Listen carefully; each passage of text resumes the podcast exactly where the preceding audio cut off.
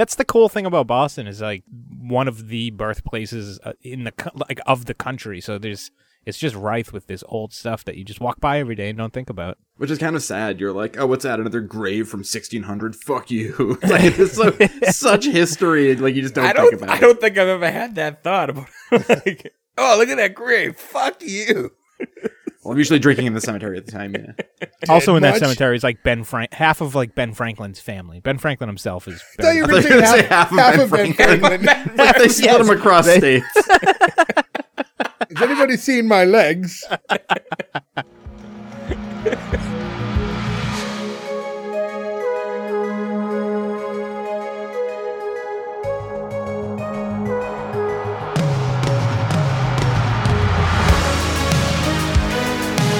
Welcome back, everyone, to S1E1, the show where each week we pick a different sitcom, watch just the first televised episode, and forgetting anything we might know about the future run of that show, rate it and decide if it's a show we want to greenlight or cancel. This week we're going to be talking about The McCarthys. The McCarthys went 15 episodes with only one season on CBS.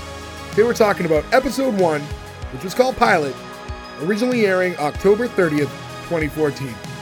So to get things started, I'm Jay Gags. With me as always...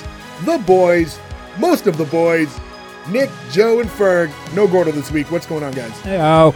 Oh, that was slow and offensive. I'm going to change the actual quote a little bit here today because I was Dude, are you wicked excited to talk about a Boston show for the next couple hours? I will say, they didn't jam Boston down your throat like I thought they were going early. To.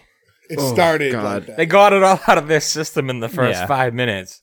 They also you like the Celtics kid? Ah, oh, I'd rather stay and finish the game for Fatty. Ah, oh, I fucking hated this. I'm sorry, I couldn't stand this. Every time I paused it to take more notes, I was increasingly angrier at how long left I had in the video. This is you know in the Coenheads movie, one of the greatest films of all time, where a woman walks up speaking a different language to David Spade, and he goes, I'm sorry, all I hear is clicking noises right now. Like, that was how I felt watching this. Like, they were speaking in their bad, fake Boston patois, and all I heard was clicking noises, and I fucking hated every second of it. Far as I could tell, the only person on this show actually from Massachusetts was Joey McIntyre. Yeah, I didn't do the research. The other brother is too. And the creator. Oh, okay. The tall brother is also from there? Okay. Yeah, both twins. Though I forget his name. It's Joey McIntyre and his twin brother. He's a comedian from Boston. But the creator of this show, he's a guy, he's from Dedham, I think. And he's like a TV guy and he's also gay. So like I think this TV show was like a reflection of what he maybe dealt with growing up, whatever.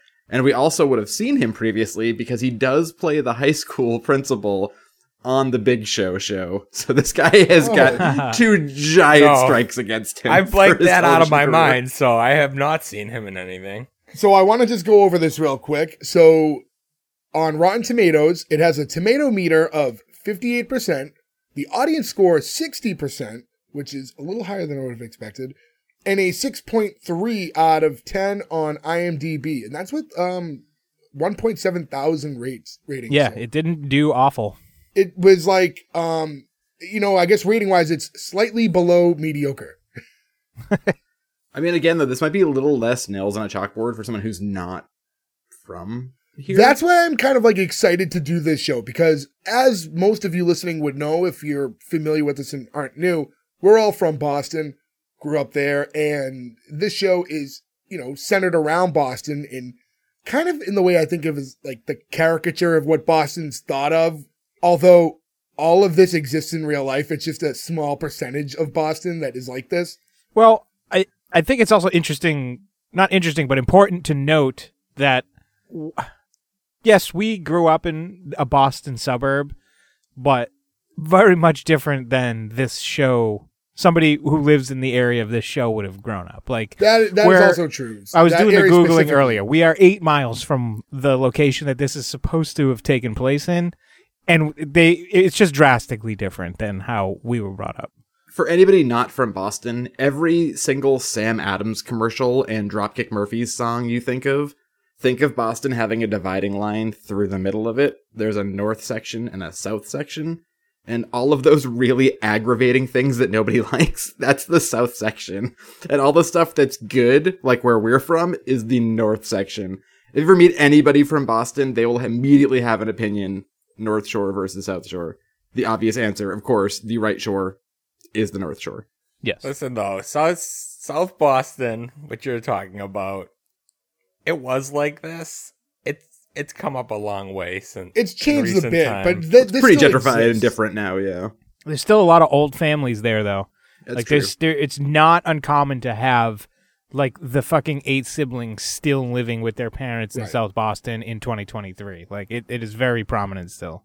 Well, think of a movie like The Town, right, where that's very South Boston. It's like Charlestown in South Boston, and they're like, hey, we want to go do something interesting, and they go to have lunch in Harvard Square. They're like, let's get the fuck out of here. Then let's go get good pizza in Harvard Square. Wasn't the dad in this show in The Town? I don't know if he's in The Town. You know what, weirdly, I know him from? He's the driver in Backdraft. And I've been watching that movie like once a year since 1991, so I know that dude like the back of my hand. Whenever I see him, I'm like, oh, it's a guy who goes, here comes your water!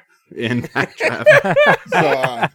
And for a little backstory, so I picked this show, and the reason I picked it was when we did Merry Happy Whatever, which you can go back and listen to that episode. It was terrible. Everyone hated it, but Ferg. Yeah. Satirical show. Yeah, Ferg apparently watched something different. So in that show, there was one character who has a very small role who I really liked, but he was in and out so quick that, you know, there wasn't much to him. So I looked up the actor on IMDb, and I was like, oh, I wonder what else he's in. And that's when I stumbled on the McCarthys, which I didn't even know was a thing. And then I'm looking at the cast, and I'm like, oh, wow, there's like a lot of really good actors in it and like people I'm familiar with, and it's centered around a family in Boston. I'm like, this is going to be great. So I was like, we should do this one. And I think at the very least, and we'll obviously get into our opinions as we cover this episode, I think at the very least, it will be fun for guys from Boston to cover a show that is representing Boston to the masses in a way that they are used to seeing us on television. So I think that's going to be, for people who aren't from Boston, it'll be maybe a good listen to kind of get like real perspective versus the character of what Boston is. While we were talking about the commercial version of Boston. Yeah. We don't have to get into them right now, but did you guys find the 2 office characters in this show? I was thinking we were gonna attack those as we meet them. Yeah, one of these characters' head was decapitated from itself. His kappa was decapitated. So we might as well get into the episode. So right away with the intro, we get that Dirty Water song. The Standells. The Standells, who are not from Boston. It's one of those most iconic Boston songs that everyone from Boston thinks is from a Boston band. And the song it's like loosely they're like a California band. And it was, I'll be honest, I thought they were from Boston until right now. A lot of it's not even like that pro Boston. It's like kind of like, there's a lot of like low grade disses in there, but I mean, the impetus of people think they're a Boston band. I think they just like it because they said, until just now, Boston, you're my home. Yeah, I didn't think that. Well, I mean, to give you a little insight to that, though, Dirty Water refers to how disgusting the rivers and bay were in Boston our entire lives until recently, where if you, like, fell off of a boat, they were like, oh, go get a tetanus shot. Yeah. Like, that's how disgusting the water was when we were kids. Like, you can't go into the Charles River, you will die. I mean, they even made the movie, Mystic River? Yeah. Which was all about all the chemicals. My daughter and, like, in there! Medford Everett. I love that Ferg had a Mystic River quote. Just at the fucking ready.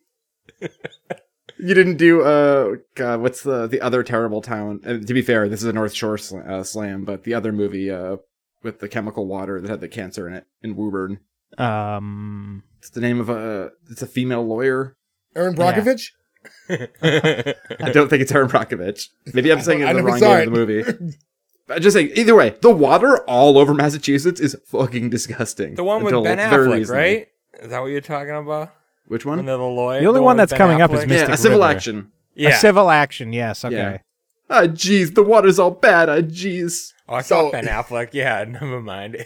That's Travolta, and there's Travolta. Also a great degenerate, I love degenerate gamblers in movies. There's a scene where William H. Macy has just bought $100 of $1 scratch tickets, and he's like, oh, we'll make enough money to do it, I swear. Like, I can watch that for 12 hours on a loop, it's delicious.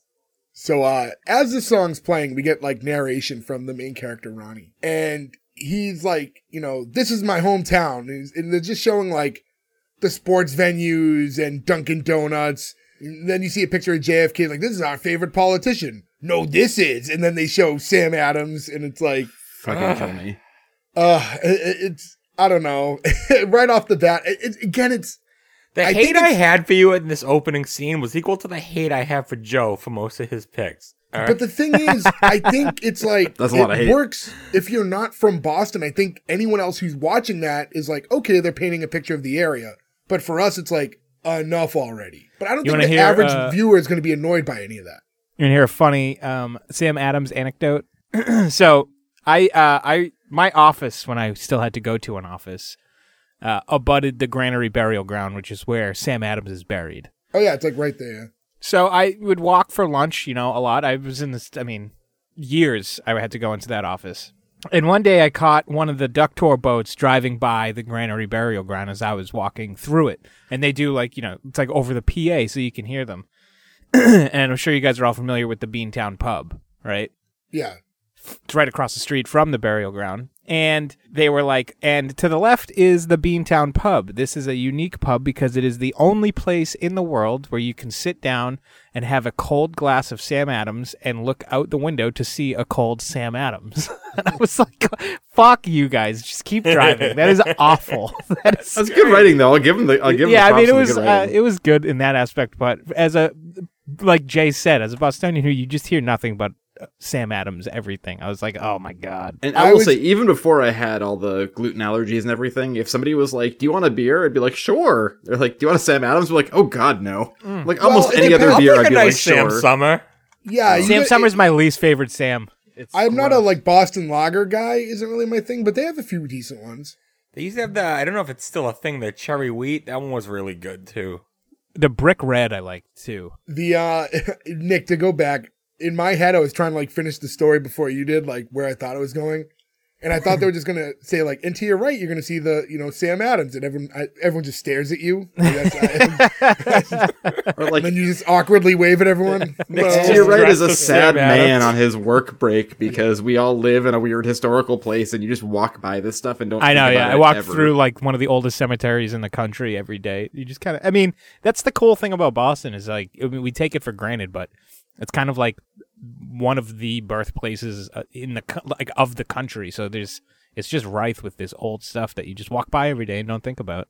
Which is kind of sad. You're like, oh, what's that? Another grave from 1600? Fuck you! Like it's so, such history. Like you just don't think about it. I don't think I've ever had that thought about. Like, oh, look at that grave! Fuck you!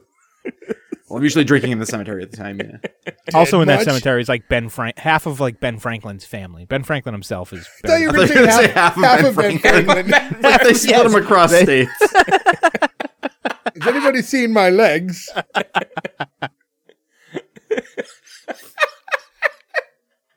So to go on to into the intro, we see like an aerial map, like kind of like a Google, like the street view or the satellite view rather than the map. And this is where we all live. And he's like, they show the parents' house first. And like, you know, my parents live here and my brothers live here and here. And my sister lives here and I live all the way over. And like, you even get like a little pan from the camera, but here. And it's like, they're all on the same street. They're all a 2-minute walk from one another. Tops. Yeah. Which I think is pretty true to form for most families over there. And that it really is. It's not just there either. I mean, you get that in East Boston, when I was a kid, like I lived in East Boston, and my entire family was like, my whole dad's half of the family lived steps from one another. But as far as like the intro as a whole, like how did you guys feel? Again, I think it's tougher being from here because it's just the most typical Boston Now, is that thing. The intro every episode? I assume so. Because I didn't know if this was just like a quick introductory to the thing and then... I don't think they would have licensed the song for just the one episode, but I mean, I think he means the speech thing of him saying, of him going through and explaining, like, here's where I live. Is like, is that in every episode? I doubt it. Tough to know. I don't think any of us kept on watching. But I'm not going back. Yeah, it's not going to happen. I will say though, it would bother me if it was any other city too. If they were like, we're from Chicago, and these are the Blackhawks that we watch and the White Sox that we watch, and like they did that every time. I'd be like, I don't give a shit about. Like, I know who the sports people are. Although there's a line coming up here in a minute where I'm like, oh, that's me and a fucking... Like, that dude is me for 1 second, and then it's a very different person afterwards, but I really related for a moment. Bo Sanders vibes happening in this episode. Yeah. So from there, we get the exterior shot of a triple-decker. Definitely a Boston house. That was definitely filmed on location, like, of an actual house in Boston. I will say triple-decker is a regional term, though, so people might not know what that means. So basically a three-family, three-story house where every floor is a different... like dwelling. There's not like what's a regional term? Triple decker is, yeah. What do other people call that? Or do those houses not really exist in other areas? I think they mainly exist here, but I think otherwise they call them like a three-family house. Yeah, just a three-family house. Yeah. What about? Then I've lived in a number of those. Almost every apartment I had, right? In the city like, wasn't a triple. Ferg, your house is like a three-family house, but it's not that. You know what I mean? When you say triple decker, you know exactly what that looks like. Yeah. And I guess for anyone who doesn't know, they call it a triple-decker because it's a uniform structure. It's a giant rectangle, and it's got three decks. Each apartment is basically the same dimensions on the inside. Because it has three decks. Essentially, the houses are touching each other, too. Your neighbor's house is literally inches from you. Like, they're just built one right next to the other. Oh, yeah. Usually the entire street is all triple-deckers. Yeah, if your neighbor has a house fire, you are fucked. Yeah, if you look at, like, East Boston, like we just mentioned a little while ago, if one of those houses on one of those streets catches on fire, everybody's house catches on fire. It's terrifying. There's, like, no space. But I think that's, like, that's, like, an issue nowadays because when they zone for new stuff, they're like, no. Like, this is grandfathered in. Like, we would never do this now. This is way too close. Right. There's like a backdoor rule you can do where if you leave one wall of the structure up while you knock everything else down, that you can do everything that the original code. Oh, it's still technically just renovation. It's not, smart. So if you ever go by, because they knock everything down and make it condos now, if you ever see some house that's like in the neighborhoods that's super close to the others and it shouldn't be, and you see there's just like one wall in the back being propped up, that's like a workaround. So we fade into the opening scene and we see Dad sitting down with three of his grown kids, and they're all watching the Celtics in the living room. And the kids are all like in their 40s, I would say, like just about all of them. Yeah, 30s, 40s, yeah. And then you hear them all as they're watching, like, you suck, loser, piece of garbage. I think that was Joey McIntyre's character with the piece of garbage. This is the first time I paused and was like, 20 minutes. Yeah. It's one of those. How old is Joey McIntyre now? Well, that's what I was like. He has to be, if I was taking a rough guess, I'd say he's probably around 45. Yeah. Then if I was also, Joe McIntyre from New Kids on the Block, if we haven't mentioned that. New Kids on the Block were. He's 50. Fantastic 50. Band. 50. And this was in 2014, so you shaved 9 years off. He was about 41 when this came out. And we'd assume the other brother, who's supposed to be his twin, would be the same age as well, roundabouts. So, he's a comedian. So. I can't remember. Now, here's my thing. Jimmy Dunn. And it's weird. Jimmy Dunn. When I hear, we all, sans Joe, have a bit of a Boston accent. And mine can definitely shine pretty... It really depends. Like, when I'm recording here, I think I'm very aware of what I'm saying, so it doesn't come out much. But out when I'm talking with people, especially other people from the area, it definitely comes through a lot more. But when I hear people say it on television, and I know it's, like, for acting purposes, it's always cringy to me. You know what but if I was talking to you guys... The Sam Adams commercials with your cousin from Boston. Yeah. That one makes the hair on my, like, neck stand up, like... And it's weird because you watch movies like Good Will Hunting, right? And like the best Boston accent in the whole movie is from Robin Williams, and the half the cast is from Boston. His like, sounds authentic. Yeah, it's well, I guess the other guys though all had like voice work to like they did years of studies and stuff to not sound. It's like I forget what they call the non-regional dialect that you do if you're like going to like school to be like a newscaster. But you think when you have to channel it to do it and speak with your accent that you were born with, it should be somewhat natural to just do it again. It's still like in there. Yeah. I mean, I will say though, I don't think I ever had a very bad one, and it certainly dissipated as years went by if I did. And I will say if I'm like drinking with you guys around you for a long time, I definitely start to get a little more Boston-y sounding. But I don't think I could do an acceptable version of it. People wouldn't think I was making an accent. Like, I don't think I could slip into one. People would be like, oh, well, that guy's from Boston. Yeah. I'm Popsin Mo and I'm angry. Yeah. That's why you, if you're that's like why you hear it so much on this show. I feel like it comes out for anybody angry more because there's a very New England thing about yelling at somebody and using the word motherfucker, which when you're angry, yeah, the ER disappears super quick. It's one of those, like I said, when I'm recording, I definitely think about what I'm saying and I'm aware of my speech. When you're heated and you're arguing, you're not focused on what you're saying, you know what I mean? You're primal. You turn off that filter, so it's just you're getting the, you know, your real tone like that. So that accent's going to shine through a lot more. Moa. So real thing. One thing I want to bring up real quickly at this moment because we're at the beginning of the show. Did anybody ever see the reality show Southie Rules? No, but I feel like you brought it up before. Yeah, Nick, I feel like you may have watched some at the apartment that we didn't live in together, but you moved in after, because my wife and I got obsessed with this awful Boston reality show that came out a year before this. And if I ever meet the creator of this show, I would love to ask him, like, hey, did you see this? And then think like, oh, I could do this as like a sitcom, because it's very similar. It's like a whole family lives in a triple decker in South Boston, and it's so bad. And clearly a fake reality show, but we really enjoyed it. And also had the similar fate of this show where, like, they aired 5 episodes or whatever and then just burned off the rest of them on a Saturday and were like, we're done now, everything's good. But it's gotta be... I looked up to try to find it once, and you can find, like, a DVD on eBay of, like, the first 2 episodes they, like, sent out. Because this was 2013, like, DVDs were, like, a viable thing. So they'd, like, send DVDs to people to watch because you couldn't just send a link yet. So it's out there. You can watch some of it. It was an A&E reality show, and it's fucking awful, but it's very interesting to watch. You ever see The Real Housewives of South Boston? It's like a parody thing. Like, I was going to say, is it a parody? No. Yeah. Frequent listener Jeff. Hey, Jeff. And I used to always have this joke because we'd walk around downtown right near where Nick used to work on our lunch breaks, and we invented a show called Real House Girlfriends of Downtown Crossing. Because nobody's actually married, and it was just like every time you'd see like some drugged out woman slam on somebody's hood and be like, I'm fucking walking here. Be like, oh, it's a real house girlfriend of Downtown Crossing. I sometimes think that we could still make that show and make a lot of money. Is that Jeff Poop? That is Jeff Poop. So we get during this point where the whole family's watching the game, we have the 4th child, Ronnie, who enters, and he's like the actual main character of the show. And he's asking everyone how the sports is going. And I guess this is where Joe finds his character relatable. Very much so. And I know some stuff about sports. I'm not like anti-sport or anything. Yeah. I love baseball. I just, I understand if you're not from Boston, you don't understand how you're supposed to like be expected to love every team from here and know everything about them.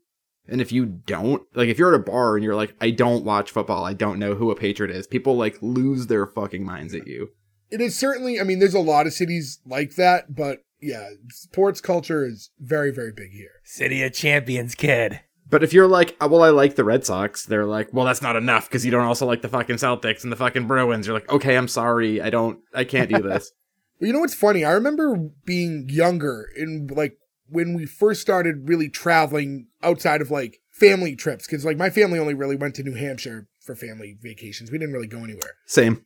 And then once I got a little older and I'm traveling on my own and I'm going to other cities and I'm anywhere like Philly, Chicago, New York, like anywhere, you're seeing that same kind of thing in that same like deep rooted sports culture, but all different teams. It was kind of like one of the really like standout things that really stuck with me. That you would go into a bar and instead of just seeing like the neon sign for the Celtics, you know, it's for, you know, the Bulls, and you go like, whoa, it's like bizarro world, you know, seeing that. I will say the other bizarro thing too, though, is like, especially because like we're from Boston, obviously, and like you go to New York because it's like an easy to get to big city, and you're expecting, because especially at the time we grew up in around 2004, everything was like, Yankees suck, Yankees suck. It's like, you go up there, it's like, where are you from? It's like, Boston. And you're, like, waiting for, like, oh, you like the fucking Red Sox? And they're just like, oh, cool. Like, nobody gives a shit. It is such a specific Boston thing to be so mad at New York. I've gotten shit for wearing Red Sox hats in New York before. You know what it is, really? That seems insane to me. I've never had an issue being from Boston in New York. It depends. Because there's a lot of that at my work. There's a lot of people I work with that are, like, native from New York. But when you're out there, and depending on what parts you're in, you are hanging out mostly with people who do not grow up in that area. And that's the thing about New York. New York has so many people who migrated there from other areas that if you're in certain, like, spots or bars that, like, you might be hanging out in, you're not going to be around a lot of locals. It's like, you can ask me, like, I'm an Ottawa Senators fan. You're like, that's fine. Yeah, no big deal. Like, nobody cares. To keep on with the episode, when he says the sports, you know, he starts to claim that he was just kidding. And they're like, oh, then, you know, if you know so much about sports, who are the Celtics playing right now? And he goes, they're playing the Miamis. And they're like, what's the team name? And he goes, I want to say Sound Machine. And I kind of thought that was a good name for a team. I wrote that. I paused it and wrote that and waited for them to say it. Like, I knew that joke was coming. And the sister who quizzed them is actually, that was one of the first Office pop-ups. What was she? Isabel? Was that her name on the show? Yeah, is she Pam's sister or best friend? Pam's friend. Pam's cousin. Yeah. Pam's, I thought it was just a friend, but she's the one Pam's cousin. Who hooks up with Dwight. Oh, yeah, I think you're right. It's cousin, yeah. She ends up banging Dwight a couple times. So and there's that great Office scene where it's actually an outtake, but they kept it in because it's so funny, where he's hitting on her at the Dave and Buster's, and Angela walks up, and he jumps because he's scared and he sees her, which is like one of the best Office moments ever. And now the mom enters, and it's Laurie Metcalf, who you know as Aunt Jackie from Roseanne. Yep. And you know what? I'll say this before we even get into more stuff that she did. I thought she did a really good job of, you know, it just shows that she's a good actress. Like, I don't see Aunt Jackie the whole time I see her. Yeah. Laurie Metcalf is amazing. And we've talked about her before because she did Roseanne. She's in The Norm Show, which we'll talk about. I think we mentioned Horace and Pete recently. She's like a real deal, insanely good actor. And to this day, in The Conners, she's still like the thing that makes that show. She carried it after Roseanne left. Like, big time. She was Sheldon's mom in Big Bang Theory as well, another show we covered. You know what I thought was could be weird? So the daughter's name... Well, first of all, the dad's name is Jack, right?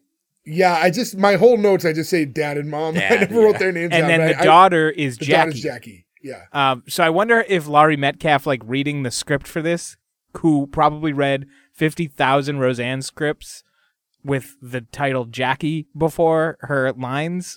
if this was confusing at all. She had to, like, not read. Yeah.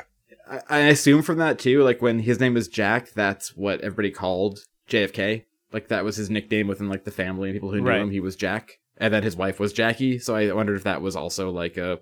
Something pulls there, yeah. It's definitely possible. So when she enters, she wants the game over in, like, 20 minutes because she wants to watch The Good Wife. It's like, there's a little callback to when he says the sports, because I think one of the siblings just says good wife, so they correct with adding the. That was an outrage joke. It was nothing special. This is a problem here that the show does, where we sometimes talk about how you need to try to keep things evergreen. They do a big thing in this show of mentioning things that are happening at the time. Yeah.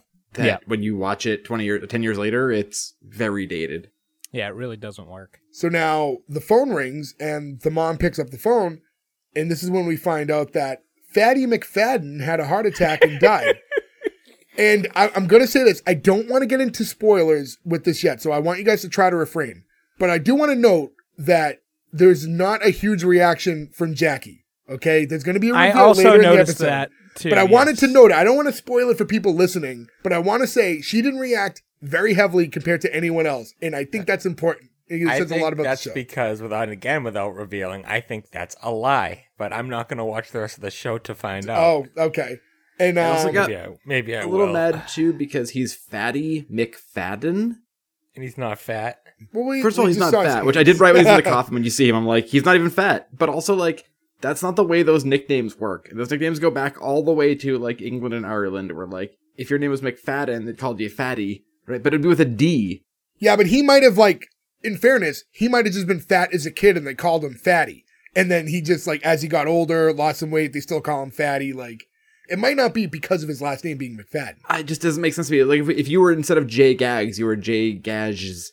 Like, it doesn't work that way. That's right, the way name is pronounced. I think his name is probably a reference to what his weight, and he did die of a heart attack. So it is possible. Yeah, and that bothers me too, because they say, even the dad says, like, that fat bastard. And then you see, like, a in shape man later, and you're like, I don't fucking get it. We really only see hands. We've all been to, like, funerals where the deceased doesn't look anything like the way you remember them in life. Yeah. So maybe that's just how it is. I don't think they put a lot of effort in, because the way it was shot, you didn't see a lot. And we'll get into that scene in a little bit. This is when they decide, oh, well, you know, we should all run to the church and light a candle for him. And the dad, by the way, Fatty was, the dad is a a basketball coach. Fatty was his assistant coach. So that's the relationship to the family that we had with Fatty. So they decide that they're going to go light a candle at the church. And the dad's like, hey, you know, wait a minute. You know, Fatty would want us to finish the game. And then like, they'll all kind of do the, you know, for Fatty. The brother, Sean's the bigger brother, right? He's like, you know, I think Fatty would also want for us to order a couple pizzas too. And then the mom's like, he would also want you to get a Caesar salad, dressing on the side. And then Ronnie, my man, says, you know, he would also want you to get the eggplant parm. My guy. How does this come up? How does this get brought up on the show? There's been like 3 weeks of referencing eggplant parm. How can I feel like I'm so into a character when he's like, I don't give a shit about your sports and I don't have this dumb accent. And I'm like, my man. And he's like, I want an eggplant parm. And I'm like, go fuck yourself. Jump into the ocean. Let's go, Ronnie. Go jump into the dirty Charles. Did you guys mention that this is John Ritter's son? We didn't. Yeah, I didn't mention it. I didn't mention it because I didn't know. I didn't know. I knew Ronnie is John Ritter's son. Yeah. So it's hard to see on the show, but I don't know why. Like, what is different? Our version wasn't that great to watch, so maybe that's part of it. Good luck finding the show, by the way. Just Google a picture of him, and it is John Ritter. Like, it's fucking crazy how similar they are. Same. I looked up and I was like, oh, you can see it for sure. His other son was in Freddy vs. Jason, right? That's the only thing I remember him from, yeah. Yeah. We shouldn't talk about Freddy vs. Jason. That was not a moment anybody needs to relive. Hey, that's the end where Jason won. Jason did not win. So no, Jason does not win. The glove comes out at the end and pulls down the mask. That's Jason Goes to Hell. Oh, wait. How does Freddy vs. Jason... I tried to block the movie out of my mind. With Jason holding Freddy's severed head. Walking out. Hey, who cut Freddy's head off? Not Jason. The chick did. Isn't that one where the girl from... Kelly Rowland from Destiny's Child. Destiny's Child uses a hard F word on fucking Freddy Krueger in that movie, or Jason? Yeah, and then Freddy says something racist too. So, all right, well, let's get right to time in American culture. Yeah, we'll go back to this show. So now Gerard, who's played by Joey McIntyre, goes to call in these pizzas, and you know it kind of just the joke to end the scene is he's talking about how, you know, I can't wait. I get 6 people grieving here. And then someone scores a basket or something in the game, and everyone starts cheering. Early thoughts. First scene in. How are you guys feeling about the show? Not great. It's just like, I don't know. It felt really hollow. You know, it's just like everything seemed really boilerplate. Like there was no like meat on whatever they were going for. Not to peel back, but never really got that meat either. But I don't know. It just seemed like they were writing to write, and there was no substance to it. To me, there's really no meat when you're ordering a fucking eggplant parm. So for me, it felt like they were writing to get Boston stuff in there more than they were to advance story. You know what I mean? That was what was more important. Like, we need to like catch the vibe of these characters. And it felt a little overacted at times and stuff like that. Something else I was thinking about too is we don't really do this as much now. We used to do it a lot in the earlier episodes. We would really talk about sets and stuff like that and go over the houses. And I was thinking about that. And with this house, it's like all these houses are so cookie cutter now in a lot of these shows that there's like nothing that stands out. And I thought that's why we stopped. Yeah. Well, that's the thing. Well, so like, you think a show like this, that's like, they're really trying to hammer in a lot of this Boston stuff. You would get a little bit more of that vibe on the interior, but there really wasn't anything. It was your, you know, cut and paste sitcom house. The one thing I don't like is you don't know which floor of the triple decker they're on. Yeah, it's true. I just assume not the first. It seemed because it didn't seem like anyone came from outside. So the layout didn't seem like unrealistic. You know, no. Like it wasn't like overly big. Like you see sometimes, like it'll be an establishing shot of like a little house or apartment, and the inside's massive. It seemed like it fit the area. And in all fairness, we only saw that living room. Yeah, that's the rest of the house. Oh, I assume they're on the bottom level because at the end they're playing basketball outside and then they go in the door. Oh, yeah, that's true. Oh, good point, yeah. So now, having lived on both the first, second, and third floors of houses like that, I find the second floor is the sweet spot. First floor, you're way too close to the noise of outside. Third floor, it takes you way too long to get your mail. Second floor is right in the middle. It's a real porridge is just right scenario. No, but if you're in the middle, aren't you getting noise from above and below? I think that would suck. No, the beauty, as long as you have neighbors who have more money than you, is if you're in the middle, you get the runoff heat from the bottom and the top. So you can turn your heat down in the wintertime and get sort of the pocket of heat from the rest of them. Yeah, but you're also getting all their farts. That's true, too. It's an upside-down side scenario. It's like, it's really warm in here. It's February, but it's also very farty. So to carry on, in the next scene, Ronnie heads to his parents' house the day of the wake. The mother wants him to talk to his father since he's a psychiatrist. And he corrects her and says, I'm a guidance counselor. She thinks that's the same thing. She's telling her husband, you know, talk to Ronnie. This is a big loss for you. This is like when I lost Kira. Mentioning Sedgwick from the cancellation of the show The Closer. I don't know the show, so it was, again, when you talk about dated references, like, I don't know if this show is very popular to begin with. I think it was a lawyer show?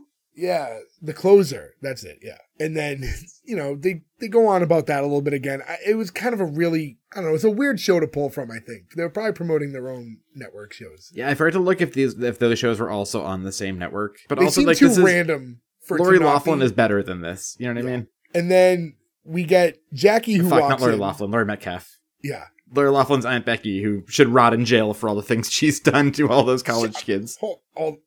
You're making her sound like she did way different stuff than what she did. She's a bad lady, and she messed up the whole system. She's got some fibs to get her kids in college. She did what it took to get her kid into school because she's a loving parent.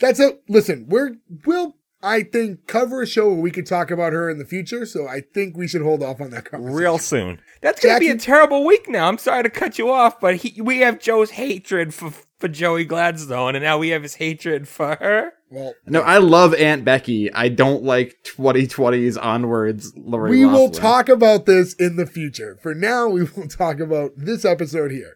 So we get Jackie, who's walking in a small, glittery black dress.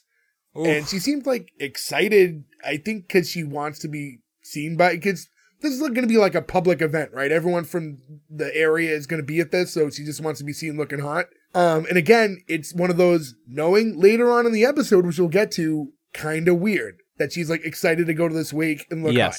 I also wish as like a society, we just like eliminated wakes. Agreed. They are very uncomfortable. As we get older and we go to more of them and they get closer and closer to home, it's not for the people. It's like, why are we doing this? Why are we putting everybody through such torture? Wakes are a bad experience. There's never a good wake, you know? It's a weird conversation, right? It's tricky. So I'll say that. I definitely, in my life experiences, have seen situations where it's important to some people. You know, to some it is. I think maybe our generation were... It's just a hard situation to be in, right? It's uncomfortable for everyone involved, the family, people visiting. There are a lot of people, and I've seen it, that these final moments, that closure is needed for people. So it is. Look, I appreciate that. I'm not trying to knock on anybody's. Everyone's a different process for that. Think about it this way. So we've all gone to the wakes and funerals of people close to us who have died, right? Now imagine. There was one of those that didn't have it. Wouldn't it feel weird? I agree. I don't like going to them, but having not having the ability to go to one of them, as much as you don't like going to them, I think would feel weird. I know it's a weird. I don't want to drag the conversation on too long because it's definitely not fun. Yeah, it's not a fun conversation. I can tell you, I remember there was a relative in my family who requested when they were on their outs to not have one. The children honored that. Other family members took that not so great. Like, so I've seen that happen because they needed their closure and weren't. It's not about the person at that point. Yeah. It's about the family. But, I want to kind of transition, but still talk about it in this way. I think having a wake is such a dark thing in general. I don't think that's a good thing to inject in your pilot episode of a sitcom. Yeah. I mean, to go to The Office again, which we've gone to a few times, I love the idea that they get married in their graves so that their weddings are a bummer, but their funerals are upbeat. You can make the funerals better. You can have fun moments and do these things. It's certainly not the first show to have a wake or funeral in the sitcom, but for a first episode, I just didn't think this was the way to go. It's just not the right tone to get you to like the characters. It's not fun enough of a situation. You know, I just didn't think that was how to start off. Also, if you go to an Irish wake is like a very known thing, right? And a very Boston thing. So if you think of like a movie that does it or a TV show that does it, like Blown Away, right? The movie that takes place in Boston from the early 90s. There's a scene where they go to Lloyd Bridges' funeral, and it's just a bunch of people watching baseball, eating food and drinking. And you're like, that wake seems to be like more of a good time and more of a sitcom wake than this does, right? This is more of the like sad family wake. So if you're going to do one on a sitcom, maybe you make it more of like you lean into like the joke of like, oh, they're watching, somebody's got the headset on with the earplug and listen to the Red Sox game. Like, make this funny. Don't make this dark. That's weird, man. Right. It just didn't seem, I don't know. This is not how you introduce people to a bunch of characters. Or at least have Fatty die in a comical way. They can talk about it. Thank you. That's a great point I never thought of, but it's like, what happened? Be like, oh, he's a big fat guy. He died of a heart attack. Anyway, let's go to his sad funeral. It's not like he was chasing an ice cream truck and he ran into it. You'd be like, oh, Fatty. Like, he's holding a cone instead of a basketball. You can make jokes at that point. So, a fat guy running into an ice cream truck as it stops. Better writing, right? I'd watch that episode. That's great. So back at the parents' house still, the two brothers both headed next, and they're wearing matching suits. And the big one, Sean, says that they look like they're twins again. Gerard says that they've never looked like twins, and he points to the baby picture, and then you see the close-up shot of it. Those are Joey McIntyre's actual kids, who I think are like a year and change apart. Oh, really? That's a good little gag. Yeah. And Ronnie notes that Sean's suit is a little tight. Sean insists that that was intentional because girls like it when a guy squeezes into something a little tight. And then you get that's not a suit, it's a sausage casing. Was that like a hard sex joke right there? I think they were just saying it's that tight. Like, I don't think that like girls like it when a guy squeezes into something tight. I think it's because the thought is that would be the flip. So usually definitely like, oh, a guy likes when a girl wears something tight. So he's mixing it and thinking that it works both ways. That said, though, I will also say that this did ring true a little bit. I don't know if you guys feel the same way as we get older and older and we aren't people who have to wear suits a lot. That like when the situation comes up where it's like, hey, go put your suit on. And you're like, oh, I am a sausage casing right now. The last time I wore this, I was definitely smaller than I am right now. The last week I had to go to, I had to change to the sweater and button up outfit because the suit coat was not going to work. I always I have so many pants in like different sizes, dress pants, and I'm like, okay, where am I on this roller coaster of weight that I've been on my whole life? And so I always have to go through that. And I kind of ditched the coat a long time ago. I'm a big shirt and tie guy. I'm fine with that, but the coat's just hot and you take it off as soon as you can. So I just stopped even trying to wear it in. Last wedding I went to, I went no tie. Just went. I like it. It's kind of the hip thing to do now. I love ties, though. No, you got to walk in with a tie and then take it off as soon as possible. I like the look of a tie. I don't like the feel of a tie. I don't like being strangled for 5 hours. Or a nice clip-on. Oh, you can't wear a clip-on. No, you can't do that. The last wedding I went to, I got the skinniest tie I've ever gotten in my entire life, and halfway through the wedding, I was like, am I even wearing a tie at this point? This is like it looks like my fucking was it a bolo? Headphone wire coming down. It wasn't. It was like a cloth tie, but it was real skinny. All right, well, in my head now, you wore a bolo tie. I mean, I would. You know what I love? The string ties, like an Undertaker wears in the Old West. We're just kind of two kind of like big bows two lines down. I just went to the Undertaker in my head, and he had a giant tie, so I was really confused for a second. The wrestler, the Undertaker, had a much bigger tie than most people. Very thick tie. Gigantic. So the twins start going back and forth with their dad because they both want Fatty's job. They want to be the next assistant coach. Sean's like, I just want to remind you, I'm a two-time Boston Globe All-Star. And, I'll say that, like, if that was a Boston reference I actually didn't mind, and I thought it was, like, that felt like something that would be important to someone who is a two-time Boston Globe All-Star. Like, for the character, if he was in that, like, I could see that being something that he still hangs his hat on. It's like an achievement. Yeah, I just feel like it feels, like, added on to keep saying proper names. You know what I mean? Sure. This one didn't flag me as much as the other ones, for whatever reason. Also, I was more of a Herald guy. Well, the Herald was newspaper, magazine style, which is easier to read than the train. 100%. And then also he mentions that he's not a screamer like Gerard, but the JV team. And then we get a little cutaway scene to a kid missing a shot and Gerard saying like, this is why you play JV. That was my first laugh of that. These worked. I feel like all these flashbacks worked very well. Yeah, on the show. I like these. He wasn't actually screaming though. He said he screams at the kid and then you just kind of get him like very dully telling him that. So I thought that was a little weird, but. We go back to Ronnie, who says that this is all very King Lear. Dad says, the King Lear joke got you? Well, I don't know if Ferg feels the same way as I do, but the immediate first thing I think of is Krusty the Clown going, "How do you make a King Lear? Put the queen in a bikini." And he goes, "Oh, no one's laughing at that." Like, it's the first thing I thought of. So the dad says that he would like to pass the dynasty on. Mom then says that, pass it to Jackie. She's dressed like she's on Dynasty. I actually like that joke. I did appreciate the Dynasty reference. And Ronnie says he's not going to be entering the running because he just got offered a job as a new head guidance counselor at a private school in Providence, which shocks and disgusts the entire family. Is there that big of a Rhode Island bias? I mean, like, I've been back and forth Rhode Island my entire life, and no one was ever like... I like Rhode Island. Yeah, I like Rhode Island a lot. The problem is, you have to remember... the top of the episode, the whole family lives on the same street. Yeah, it's not Rhode Island, it's that he's leaving. Yeah, I think if he was even saying that he was moving to the North End, they'd be like, what? So sure, the idea of being an hour away is like a travesty. Less than an hour, though, from South Boston to probably like Providence. 40 minutes, it's probably 45 minutes. Like, it's not that far. Like, I moved from Boston an hour and a half away, and that feels way more of a drive than from Boston to Providence.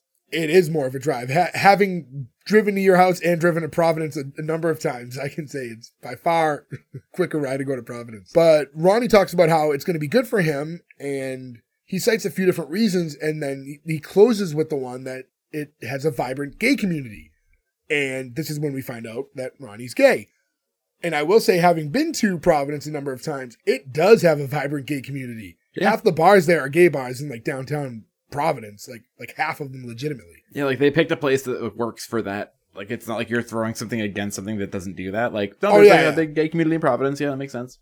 I remember, so to let some of you know, we end up in Providence annually right around Ferg's birthday. I remember years ago, like when we were a little younger and had some energy, when we would actually look to go to bars every night, which we don't really do anymore.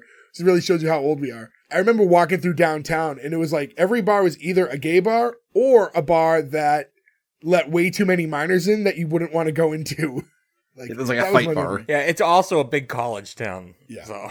It's also one of those places, too, where, like, we've all experienced this, and whether or not you like MMA, and I do like MMA, but, like, hey, it's a bar, and there's a UFC fight on tonight, and we let in a bunch of 20-year-olds. You're like, run the fuck away from that bar. It is going to be a nightmare in there in 2 minutes. I love the MMA. Yeah. The Conor, the McGregor. He's Irish, right? I like that. Yes, he is Irish. I like that after that had come up, the mom's like, Ronnie, you're still gay? That got me too. Laurie Metcalf is like the gem of this show. Yeah. She's so good. And this portrayal of like the mom who doesn't want to accept it is done so well. It was just like that. Well, you don't talk about it. So I don't know. I thought maybe you would, you know, it was like a passing thing. And you get the cutaway to when he came out to them. And like, there was such a lack of reaction when he came out as gay. It was just like, oh, who wants a highball? It was like, it's 10 a.m. And the father's like, hey, we didn't judge you, did we? I got a good genuine laugh out of the father's line there. That was pretty good. And then I was going to say, I very much enjoy how accepting the family is of him and his lifestyle. I like that when they cut back, he starts talking about how it'd be a lot easier for him to date without the family around. And we get to another flashback of like past experiences when he's on a date. And I can't remember the actor's name. This guy was John Barinholtz.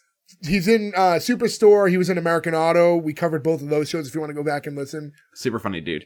And there's like a really, I don't know, it's a little corny at first because you get the he looks over, he's like, those people are watching me. And you have the three siblings all just chanting Ronnie's name and staring at him. And it was, I don't know, it was a little too dumb. A little too fake. Yeah. Yeah. I didn't mind that. It was the next part with the parents. I didn't mind the parents. I thought the parents was better. The parents were like hiding behind like menus, like looking at him like right over. And I thought that was less corny than the you know, siblings rooting him on. I just thought the siblings rooting him on though was like, you know, they're just rooting for their own. Yeah, no, I know. It's just the way it looked. It was just too. It looked like it was like from a play more than it would be from like a sitcom. What I didn't like about the siblings was that they were obvious. Like you would have seen them anyway sitting there because you always scan around a room you're in. You're going to see people you know. But the parents at least were hiding, so he wouldn't have noticed them. Maybe because this is his flashback, that's how he takes it and he remembers it in his brain. Don't give this show that kind of credit. It's an interesting perspective, but yeah, I think Joe's right. I don't think it has. I like that the mother was nervous about the date he was on because Henry was the murderer's name. Well, Henry is the portrait of a serial killer. And the next scene, we have the actual wake. And this is when we see Fatty in the casket holding a basketball. Mom, Jackie, and Ronnie are all at the casket. Mom says, you know, he was too young. Jackie crying loudly, it's not. And Mom's like, all right, tone it down, Annette Bening. And then Jackie immediately turns it off. And again, we'll get into it. But you're like, she's fake being upset in the wake to get attention. Like, all these times that when the reveal happens, we'll talk about it. It just, none of this adds up. And I don't know if that's bad writing or what. And Ferg, I already, you alluded to it. I kind of know what you're going to get at with that theory, but maybe that would aid to it, but we'd have to watch future episodes. I also want to say too, I know the basketball here is used as a gag a few, like later in the scene, but I don't know if you've ever been to any of you guys ever been to like a wake or funeral where they prop the person with something. It is it's crazy emotionally draining because you see a person that you cared about who is now dead, unnatural for this scenario, holding something unnatural that they liked in their lives. I went to one a couple years ago that like it broke me because of that, and I immediately like turned to Kelsey and was like, "Fucking cremated. That's it. Like I don't want anybody to make this decision for me." For the fact that nobody is looking at him being like actually sad in this room, I found kind of odd, you know? Yeah, well, that's why I think it's just not good subject matter for a first episode. No, you need to know the characters before you do a fucking wake scene. But that is a thing, like, now, I don't want to talk too much about wakes. It's really not fun. But I don't know. I think sometimes when they have little mementos with them, like, I kind of like that a little bit. Like, a little, like, here, like, we're still thinking about you. But it's when you have to position the person in the casket different to accommodate, like I can see how that's a little strange. The only time it never bothers me is when you see pictures from like the 60s where it's like a Hell's Angel and they just put like a bunch of bottles of whiskey and there's like underwear on them and stuff. And well, you're like, oh, they're at a party here. This is different. I'll say this. So much wake talk, but it's because of the episode. Joe, I assume you've also watched it. Have you ever watched the Gigi Allen? Like, oh, sure. Yeah. And like, that was interesting. Where they legitimately told the coroner, do not wash the body. Yeah, and there's legit shit all over him. And he's covered in shit and whiskey, like, yeah. They're pouring like whiskey into his mouth and stuff like that. It's a different situation. It's on YouTube, last I remember. I don't know if they pulled it. R.I.P. Jeej. So then we cut away and we see the dad talking to the coach from the rival school. And that is your second office guy. That's Ed Truck. I don't know what his name was in this show. He's just a rival coach. And he was a coach on White Shadow, so a basketball coach. So he's reprising his job title there. He's Coach Colwell in this, and this is his last credit. So my only assumption is they finished this episode, and then he was drunk as a skunk, was driving his car, and then drove it under an 18-wheeler, and his head was decapitated. Oh, if it happened earlier, he could have been Fatty. Do you think if they had Ed Truck in the wake funeral, he'd be holding his head because it was taken off his body. All right, well, moving right along. Would it have been glued to his hands? Yeah. So the coach tells the father, you know, it's a shame Fatty didn't live long enough to see you coach your team to the state title. Then again, that would be impossible for him to live forever. And then the dad's like, ooh, fast and offensive, unlike your team. What a lame retort.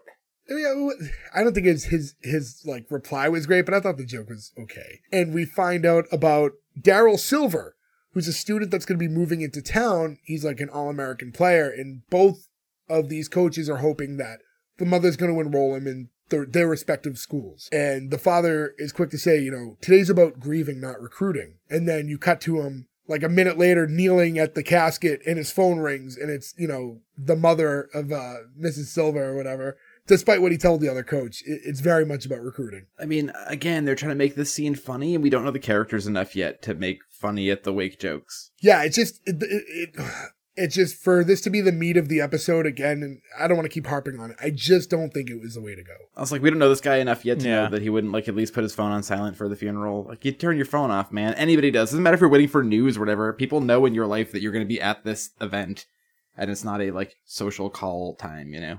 Yeah, I just would have liked to have met all the characters a little bit more extensively before we put them in this type of scenario. You do get the quick, there's a little quick cutaway where a girl walks by Sean and compliments him on his suit. And he kind of has that like, see, with the whole wearing the tight suit thing. Then you see in the seats, Ronnie goes and tries to sit next to his mother. And she's like, oh, look who's here. I thought you'd be at a more happening wake in Providence. Again, she's good in this. She's doing her best to make this work.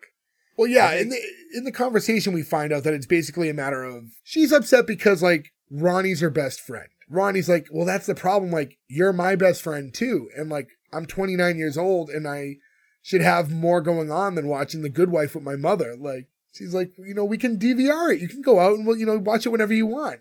He's like, you would never. She's like, I can't. I have to watch it live. Again, the just tent poles of current pop culture definitely hurt this a little. Yeah, they do a lot of it. And it was like, again, we didn't look up the shows that are mentioned, but I really feel like this was a giant commercial for other shows that they had. Because they could have also just made up show names. Like, given, like... Well, to give you a thing, because I looked it up earlier and never said it, the Closer show they were talking about was on USA, so... I was going to make fun of it and say that nobody watched any of those shows on USA, but I recall Nick very much liking... Nick loves USA dramas. I don't. Yeah. I really enjoyed one show. Nick and I like Monk. What? We love Monk? Like Monk. You love Burn Notice? Burn Notice was... It fell off. I did watch some Burn Notice because of Bruce Campbell, to be honest. I was going to say, Bruce Campbell... I don't know why USA shows get such a stigma. What else do they have? A lot of them are good. Did you watch Psych? I did not. I never watched Psych. No. It actually reminds me. They never did better than Silk Stockings and La Femme Nikita. That was the pinnacle of USA. Do you remember there was like an SNL sketch, and it was a game show about Burn Notice, and like it was basically like, all right, the number one cable show in America, Burn Notice. Tell me one thing about Burn Notice. And like none of the contestants could say it's like a single thing about the show. And they're like still making Burn Notice movies and stuff, right? I don't know. So. That was at an unemployed time in my life where I had a lot of free time, so I just binged USA TV, and it was an easy watch. And Bruce Campbell, I fucking love Bruce Campbell. Hard's not like Bruce Campbell, but if I were to go back and watch that show, I probably wouldn't enjoy it as much. So at this point, we cut back to the dad who's finishing up his phone call while he's still kneeling at the casket, and you hear him say like, "Oh, that's great news," and then he whispers over to Fatty like, "We did it, buddy." So we find out that apparently this kid is going to be going to his school, and the priest is about to start a prayer for everyone who's sitting there, but the dad cuts him off because he wants to announce to everybody there that Daryl Silver will now be playing for him this year. He wishes Fatty could be here for this, but he's coaching in heaven right now, and those dead kids are lucky to have him. That's the line I thought Joe was going to open with. I thought about it. I just kept thinking of that scene in Beetlejuice where... the football team is like, Coach, I don't think we made it. There's like a bunch of dead football players. I don't think we survived that crash. Yeah. How'd you guess? I'm feeling a little flat. Definitely tough to get away with a good dead kids joke in a show, but I did find it funny. Well, just drink out of the Sam Adams and you'll think it's way more funny. So now it's time for him to announce his new assistant. And he says, you know, it's going to be his son, Ronnie. And I felt like this, I will say, we find out the reasoning why later.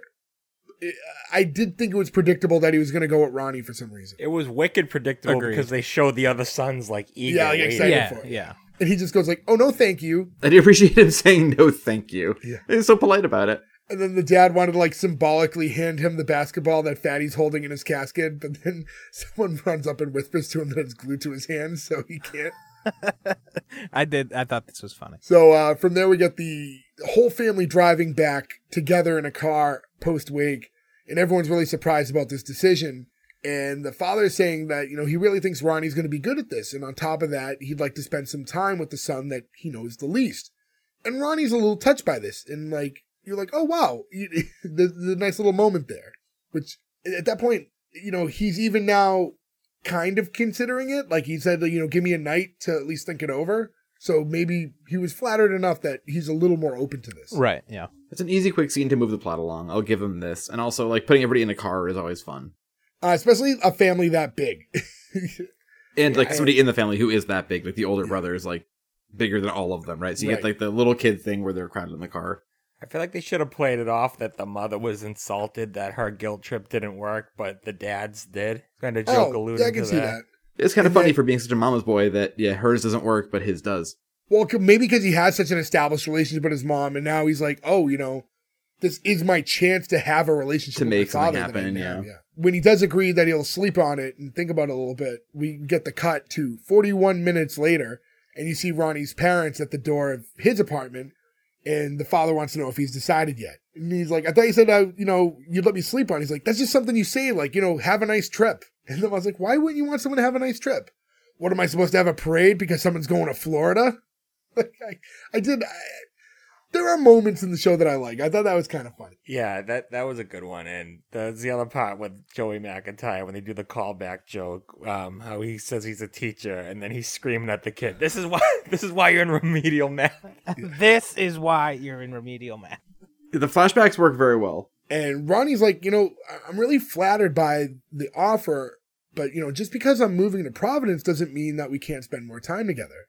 And the father's, you know, kind of pleading with them to do this. And, you know, his mother says, you know, don't do it because your dad is manipulating. Do it because I'm sick. And it's like, with what? They don't know yet. They just know that I'm sick.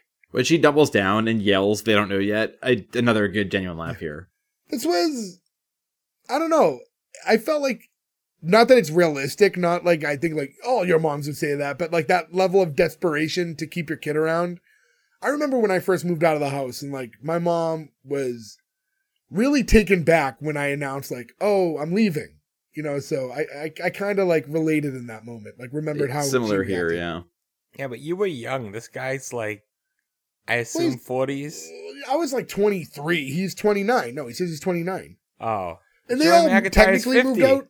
Well, Joey McIntyre is 50 now. He was 41 when this came out, and he's the we don't know what like storyline he was supposed to be. But yeah, the character of Ronnie has already said that he's 29 years old. Okay, I missed that. So Ronnie's like, you know, I just want to live my life, and the dad's like, okay, listen, the real reason I want you to coach is because Daryl Silver's mom is a les, and Ronnie goes, be in. He's like, fine, she's being a les. This is good writing. Me. Yeah. Yeah. This is a good joke with a good setup and a good delivery. That might be the best line of the episode. He's like, she wants her son to play for a tolerant and gay friendly school. So, you know, I mentioned that my gay son was going to be the new assistant coach. So, you know, he's using that for leverage. And then the son's like, it's funny that they're in Southie because Southie is not tolerant. Well, again, we don't know about today. And I know growing up, probably not so much. Historically. But we went from one of the best lines of the episode to one of the worst. And he goes, Ronnie says to his father, let me put this in a way you'll understand. Foul. And he like does like the timeout thing. That's with the timeout symbol. Yeah, this was like, bad. Oh, like, come on. You just had a good line. Keep it up. I didn't hate that line. It just showed how out of touch he was with sports. Yeah, I didn't. I just thought it was too corny right there. But I think the problem with that joke, though, is that it only works if you know that the symbol is wrong. So if you're on his side, but you don't know anything about sports, then like that joke falls flat. Yeah. Everybody knows that that's timeout, though. Sure, but there are going to be some people who don't know. He says foul, so it might be like you might confuse people too and be like, oh, that's the foul symbol, right? Like you might lose people in the moment of being so quick. Can you put a T up for a technical foul? That's a technical foul. Yeah. Technical foul, cornrows. This is foul in basketball, right? The fisting, son? Yeah, I'm pretty sure that's it. I mean, that's a foul. The wrist. As long as, you know, depends on the situation. The fisting, son? That's what that looked like. Nick was starting like a liberation movement and realized he made the logo wrong now and was like, shit, I gotta cancel that order of patches I just made. Yeah. So in the next scene, Ronnie runs into his parents' house after they called him because they said that there was an emergency. And when he gets to the living room, we find out that they're throwing him a surprise party. They made him a gay bar.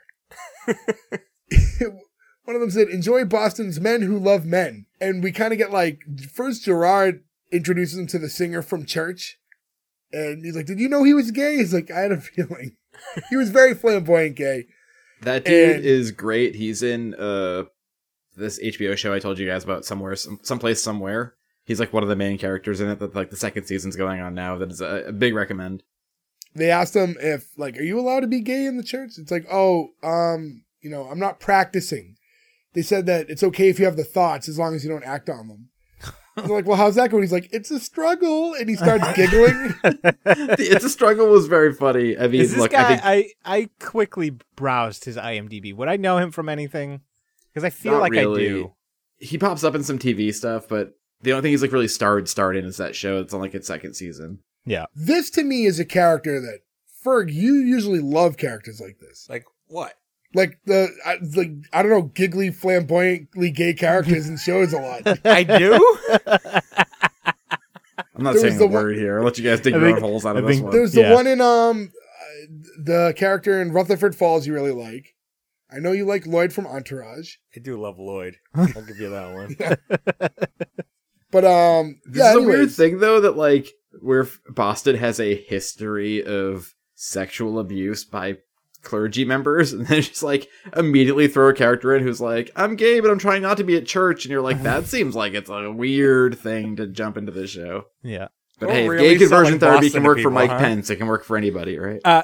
Something I meant to bring up earlier but forgot to juxtapose the lifestyle of the people portrayed in the show against us. Game 6 of a Celtics playoff game is happening right now. And we are recording a podcast. Yeah. There's few people in that part of town who would be doing this instead right now. We're also winning by like almost 20 points. So, you know, good. Let's keep it going. We care about the fans. Yeah. That'll change. So now the mom is next, and she introduces them to Ken, who's a nurse at her doctor's office. Not gay.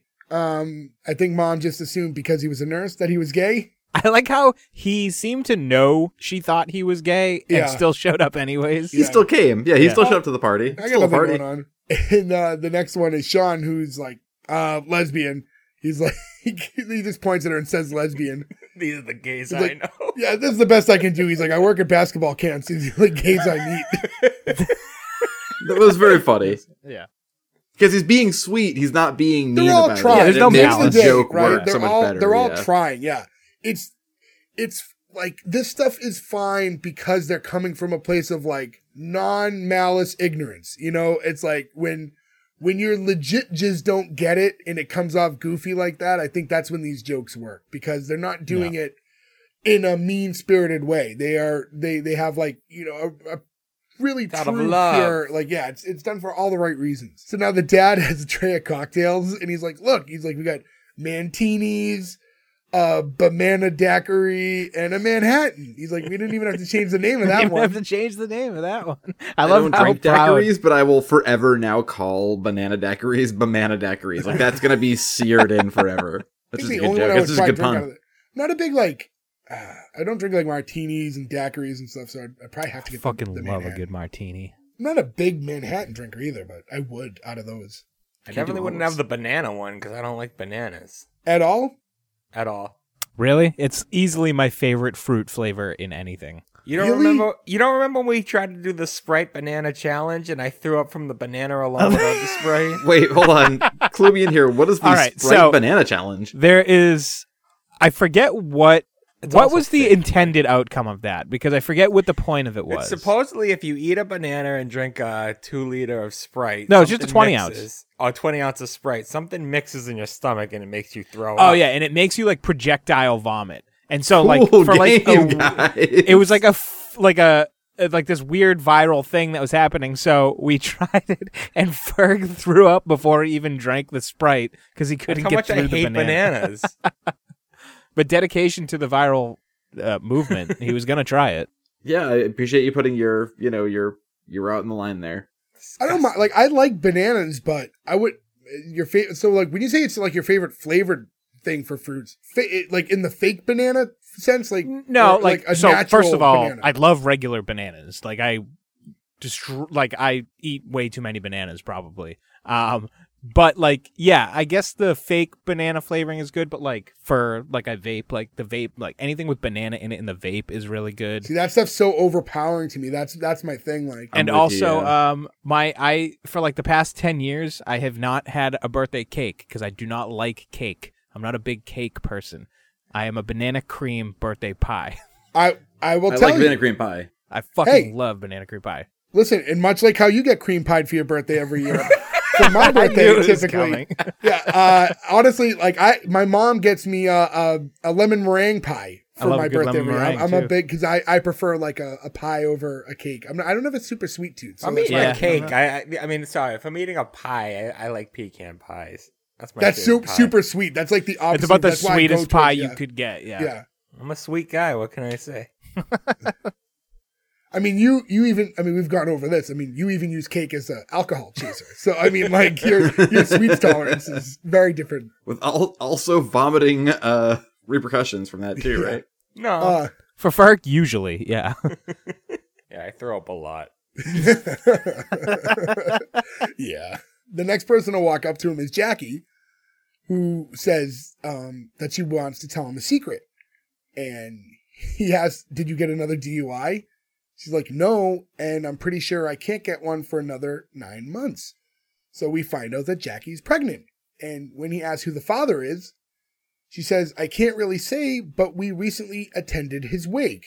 So now, as I've brought this up throughout the episode, this girl is pregnant with this guy's baby, finds out he dies, doesn't react, goes to the wake, wants to look hot.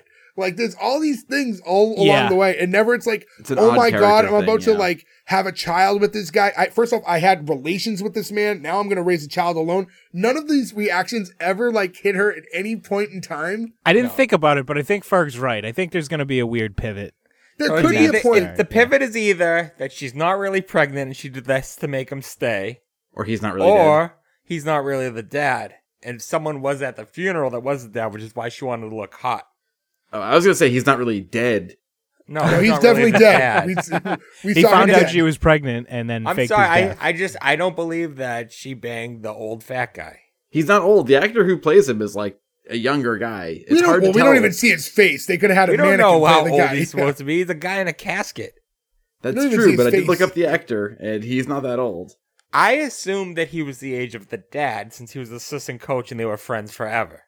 So did I. I also assumed he was 500 pounds because they kept calling him Fatty and he died of a heart attack. And they were like, that fat bastard. And like, none of that worked. They could have had a joke of like, not showing the coffin and been like, I can't, biggest coffin I've ever seen. Like, you could have gone in different ways to be like, he was a big fella. And they don't do any of that. In this conversation, too, she tells him that nobody else knows. And she's not going to tell anyone because this is kind of his night. And then Gerard walks up and is like, hey, what are you guys gabbing about? And she goes, I'm pregnant. And then the mom's like, well, who's the father? And that's when she tells her and everyone in the room that it's Fatty. And that's the church singer guy. Is like, he's really excited. He's like, oh, is this one of those murder mystery things? He is perfect casting. He's great in the last third of this episode, just popping in and saying a few funny things. That was a really good, that really worked out. I thought that was really funny. And Jackie tells everyone how it was just a one-time thing and it was after the Hyde Park game. And then Sean's like, that was a really good game. I would have slept with Fatty after that game. It's like, I thought that was fun. Typically, I didn't like Sean's character. I thought it was too forced Boston, but that line I thought was a little overly goofy too. Yeah. I feel like the parents, I know there's nothing they could have done about it, but I feel like they should have been madder that they're this adult, like the head coach is fucking their daughter. The family friend is shooting their daughter. Nothing you can do. I kind of think that Fatty's younger than you guys might think, but in general, the reactions to this are not right. In general, there's not enough shock. There's not enough I would talk to that man every day for X amount of years. Like, there was none of that. It was like, what, Fatty? That's weird. When? That guy who just died that we've had no emotions about being dead. I'm gonna finish the show. I'm gonna take one for the team. Good luck. Well, I will say, when I looked up the IMDb, the guy who plays Fatty in 2 different episodes. So it's either so he's not dead! Back in time, or Fatty's alive, boys. Fatty is alive.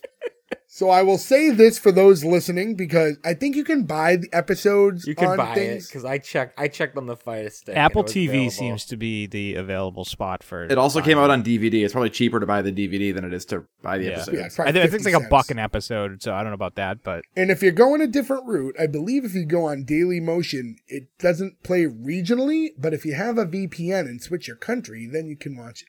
And at this point now, Jackie's worried, now she's getting emotional thinking about how she's going to be alone. And Ronnie's like, you're not going to be alone, right, Mom? And she's like, no, she is. And then it's like, come on. And they look at her, he's like, well, he's dead. Valid argument. Yeah. Laurie Metcalf really makes this whole show. Yeah. And Ronnie's trying to assure her, we're all going to be here. We're your family. We're going to help you out with this. And the dad has, a quick toast for, to the baby's health, you know, this is going to be our first grandchild, and, you know, and let's also hope that it can go to its left. I assume it's a basketball joke. Yeah, I didn't get that. I was honestly just like, is that a sports joke? Also, like, I still would have thought he was processing that his daughter was pregnant by his assistant coach, but yeah. Who just died. Yeah. So, now, in the next scene, we have the family is all out back. You know, like we said, three of the kids are playing basketball. It's the twins and Jackie are playing basketball. And you get that, oh yeah, playing for two now. I think she got a shot, like, whatever. In that scene, the dad is apologizing to Ronnie for, you know, kind of using him for the gay thing to get the kid into to the school. In this conversation, Ronnie mentions that he's now a little torn about leaving. And the family all kind of gathers around because they're like, you know, they were so sure that he was, you know, all but gone. He's like, you know, on one hand, there was, you know, there's good opportunities out there, but, you know, here there's going to be a baby now, and you guys did throw me that gay bar party, so, like, you know, you guys showing how much you care. He decides to take a shot to decide what he should do. There's a line here, though. They give him the ball, and they say, don't give him the ball, he'll kill himself. Like, what does that mean? Yeah. I think it's like he's so bad at sports or unaware that, like, just holding the ball. Yeah, it's not a great joke, but it's, I think that's what the reference is. I mean, if it landed for two of you, then that is enough for me to understand that's what it meant. It's a bad joke, for sure. Like, for example, whenever we play a sport, Nick gets hurt. So whenever we do anything, I get hurt. It's not really just specific to sporting events. Sporting, skipping, anything. You know. Singing. All the skipping going on right here lately. So Ronnie gets the basketball and he says, all right, if I make the shot, I'm going to Providence. And takes the shot and nails it. And it's like, well, that took a turn. And it's everyone kind of gets somber. It's like, you know, congratulations on the job, buddy. Like, you know, we're going to miss you. And he's like, wait, I swear, like, I wasn't trying to make it. He's like, I don't want to go to Providence. And he says how, you know, I'm going to miss you all too much. He's like, I was trying to do this. And then he takes a one-handed shot and gets it again. It's like, oh, my God. I do like this, because he's like, maybe I should be the basketball coach. Like, yeah. It does at least give the... Yeah. He knows enough about basketball. And that's when the dad's like, of course you should coach, because, you know, this way I could spend every day with the best kid I know, Daryl Silver. And then he gets the just kidding you. And, you know... I wish there wasn't the just kidding, and that was his character. It works better just to be... That kind of, like, TV dad like that. Well, I think they... I don't know. They wanted the family to be close, right? And I think that jokes like that would kind of put a wedge that they didn't want. It sounds like the father doesn't care about him enough. Right, so which is not the case with them. And I actually think the just kidding avoided that joke where he says Daryl Silver was super obvious. Yeah. So actually by continuing it, it makes it not the obvious joke. Right. But isn't also the like worst writing and lamest thing ever to say something and then go, just kidding. Like, that's, to me, like, cheapens everything. Yeah. He might as well have been what? Not. Yeah, I'm not. It's like, LOL. Not. I'm sorry, not to pivot too much, but all I can think of, Joe, you should appreciate that when they were teaching Borat how to say not. Yeah. But, a not joke. Yeah. And then you get the brothers who are like, you're going to let Ronnie coach just because he hit a couple garbage shots? You know, really, it's like, I saw a dog on YouTube hit those shots. I mean, in all fairness, I've seen Air Bud hit those shots plenty of times. True. If I know anything about Air Bud, he pivoted to football. He's really Air impressive can play dog. Every sport. He's a golden receiver. And that's when you know, the mom proclaims that Ronnie is the best choice, that he's better than all of them because he's the closer. And then there's the whole, you know, you're no, you know, Kyra Sedgwick, though. And it's like, of course not. Like, nobody is. And I don't know, like, the show, but I also don't know the actress Kyra Sedgwick enough. Kira Sedgwick. Yeah. That's how Kira Sedgwick. I know her. So I think that's, like, not the best pull for something like this, especially for, like, one of the final lines of the show. Is she related to Edie Sedgwick? I should have looked that up. I think that those show inputs were kind of, like, to highlight that the son is gay. And watching them with his mother. It was like really the only thing that they were there for. And they could have picked more popular shows, though, Yeah. I think that's one of those shows that probably was pretty popular. We just didn't watch it. I'll ask my mom. I know who she is. She'd be a good baseline, honestly, yeah.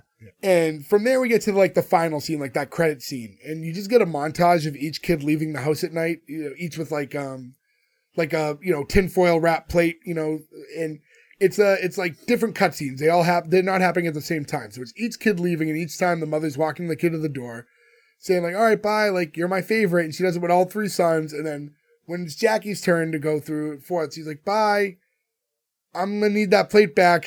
I knew it was coming, but I still thought it was funny. I didn't know what the button would be. You knew what it was. You knew they were gonna do something, but. I just didn't know which kid it was going to happen to. Right. I was thinking Joey McIntyre, but it didn't. It ended up being the daughter. Yeah, and that was fine. That was the conclusion of the episode, and I don't have like a lot of tidbits. There wasn't like a lot of stuff on the episode. Looking it up.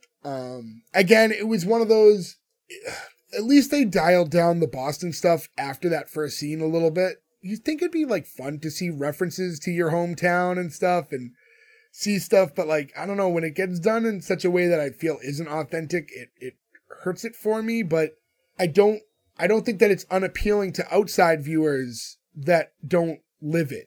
So it's like, it's really tough to know that line. And I kind of wish we had one person on the show that was like from a totally different part of the country who could have gave us a different perspective. So you know what? We can invite our fans to chime in. If you would like to take an opportunity to, you know, go ahead and watch The McCarthys, hit us up. Again, go to s1e1pod.com. You can find all our links, and s1e1pod on Twitter and Instagram. You know, we like talking to you guys, so just DM us on those and tell us what you thought of the show after you watched it. It's findable, so go find it. And then we're sorry that you watched it, but still. And don't look up the show titled The McCarthys with a blonde lady who says that vaccines will give your kids autism. That's Jenny McCarthy. That's a different show. Don't watch that one. It's funny you said that, because when I was searching for this, the Jenny McCarthy show kept coming up. I'm like, oh, that show was terrible. That show was terrible. I will say that Jenny McCarthy had a great story arc on The Drew Carey Show, where she was a police officer who was a sort of like abusive girlfriend. She was very good in that. I vaguely remember that. We do have to cover that show soon. Mm-hmm. We keep talking about it. We gotta. I keep pushing it off because it's heartbreaking that that's one of those shows that, like, when I start watching it, I do not want to stop watching it, and it's impossible to find it. The DVD's got to be out there, though. They never did every season. I feel like if the DVDs were out there, it would be available more online. You'd be able to rip it from somewhere, right? You'd pull it from the internet somewhere, but I could find it. I'll hook you up. If you could find the whole of the Drew Carey Show. I'm sure I can. Boy, howdy. So, it will not be good quality if it's that hard to find. Well, time will tell. I mean, but it still plays on TV. It plays on, not Tubi, Comet or one of those channels, you know, that you get sort of like channel 742 or whatever. It plays after Night Court. Yeah, to wrap it up, do any of you guys have anything else you want to say about the show? So, there's not much background on this show, really. Yeah, there's not a lot there. It's pretty simple in nature. You think Mike O'Malley's on an episode in the future? I feel like you can't have a Boston show without Mike O'Malley. Do you know what would have made this an immediate green light? Mike O'Goddamn-Malley. Or Maura Quirk. Mo. Imagine if this episode, instead of holding the basketball, he's holding a piece of the aggro crag. I would have loved this so much. Fatty always wanted a piece of the crag. He got that glowing piece of that radical rock. He was killed when Omek from the Hidden Temple fell on him. Let's rock. The choice is yours and yours alone. Oh, boy. So, all right. So, let's wrap it up. We're degrading tonight. Yeah. We'll get into our green light or cancel. I'm just going to go around. So, Nick, I'm going to start with you. Listen, watching this show, I was not over the moon about it. It's cheesy. I don't want to say poorly written, because there is a story there. It's just not well executed. I don't know. Listen, when we started this podcast tonight, I was going to cancel it. And as we talked about it, I realized I did enjoy it a little more than I thought I did. And I think ultimately I'm going to greenlight it. It's a soft greenlight. I'll give you that. I love Laurie Metcalf. The supporting cast is kind of great. Like, there's not enough wrong with them. They're all good actors. And I'm trying to separate the Boston thing. We're too close to that. You know what I mean? Like, we have the ability to nitpick that more than the rest of the country can, right? Like, to the rest of the country, that's just it, they're caricatures, right? And maybe that's what makes it a little funnier. But to us, it's annoying because that's just a stereotype we're not like we see too often. And so I'm trying to ignore that. If I really got into that, I think it would definitely be a cancel. But if I'm ignoring that, there's just not enough there for me to say, no, I'm completely done with it. Like I think I would give this one more chance at least. It's not enough to cancel. It's close. Don't get me wrong. But it's not enough to cancel. I'm actually going to greenlight this. Ferg. Shows like this are a good argument why writers don't deserve more money in this strike that they're doing right now. All right? Here goes Ferg's union busting. I canceled this very hard. I hated this show. I like Joey McIntyre in it. I loved Aunt Jackie. I forget her real name right now. But, yeah. Laurie Metcalf. It's just, it has a really good cast, and it still manages to suck that bad. That's bad writing. As for the Boston thing, I think that's a cop-out because the Boston thing just allowed us to get the jokes. So if you're somewhere else and you hear those jokes, you're not even going to understand what they're talking about. Yeah, I didn't like anything about this show. I will say, I said it before we even started, the show starts off terrible. It gets a little better in the second half. I am interested with the pregnancy thing to see who the father is, but the show's just bad. So like I said before, cancel. Joe. The Boston thing is hard, right? But I will say this. Cheers, a very Boston show. Not every 5 seconds are they doing the accent. And even if you go to a more recent show that I imagine we'll cover at some point, Kevin Can Fuck Himself, which is a specific to Worcester show, which is like a very, very specific regional reference. The accents and all the stuff they're doing, it doesn't hit you the way it does here. And not being from Boston, I don't even think it's a Being Too Close. If it was a sitcom and it was like about Los Angeles and they were like, traffic was really bad today. Let's go get some yogurt and go hiking. I'd be like, oh, what I hate this. What are you doing here? Yeah, like, that's the worst, right? Like, don't want any of that. I don't know. And you do any state, right? Oh, hey, Tex, let's go to a rodeo. I'm like, oh, it's the Houston show. Like, don't lean on tropes about where you're from and accents as the whole basis for a show because it will never work. I can't green like this. This is bad. There's some great people. Laurie Metcalf fucking rules. I'm not going to shit on a shining light of Boston history, the New Kids on the Block. And I love the guy from Backdraft. And I'm going to watch the rest of this show, but purely out of weird feeling like hatred. I need to finish it, but I can't pass it. This was some good people, but this is a bad move. Yeah, so I'm going with the majority, and I'm going to cancel it as well. It's, again, I you know, you guys touched on it. The cast is really good. You know, they have a lot of right people in there. So I think writing and the director probably all are kind of to blame here. Again, I said this earlier in the episode. I really don't think awake is the way to introduce characters. So not the best subject matter for episode one. There is like a morbid curiosity to see more, but not because I enjoyed the show. You know, just because we tackled it, and I'm a little curious now with Ferg's theory, like maybe that's what they do. So I kind of want to see maybe if that's what happens. But ultimately, I just think there's too much work that's needed to make this a more enjoyable program. The thing is, I feel like it could have been achieved. I feel like the framework was there. It was just poor execution.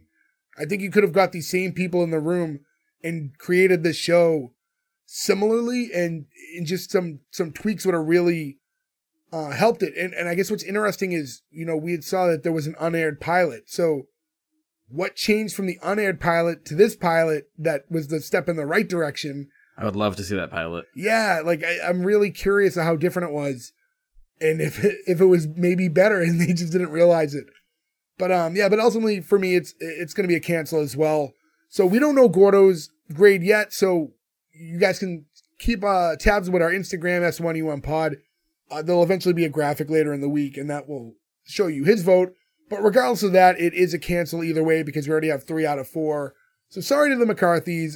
You do not live on to see episode 2 with us, much like CBS decided that 1 season was more than enough for you guys. Just want to remind everyone again, go to S1E1pod.com. That's where you find all the links to our social medias. I said this earlier. Hit us up, comment, let us know the shows you want us to cover. We really like talking to you guys. And we've gotten some great show picks from you, so, you know, keep it up. The interaction's a lot of fun for us.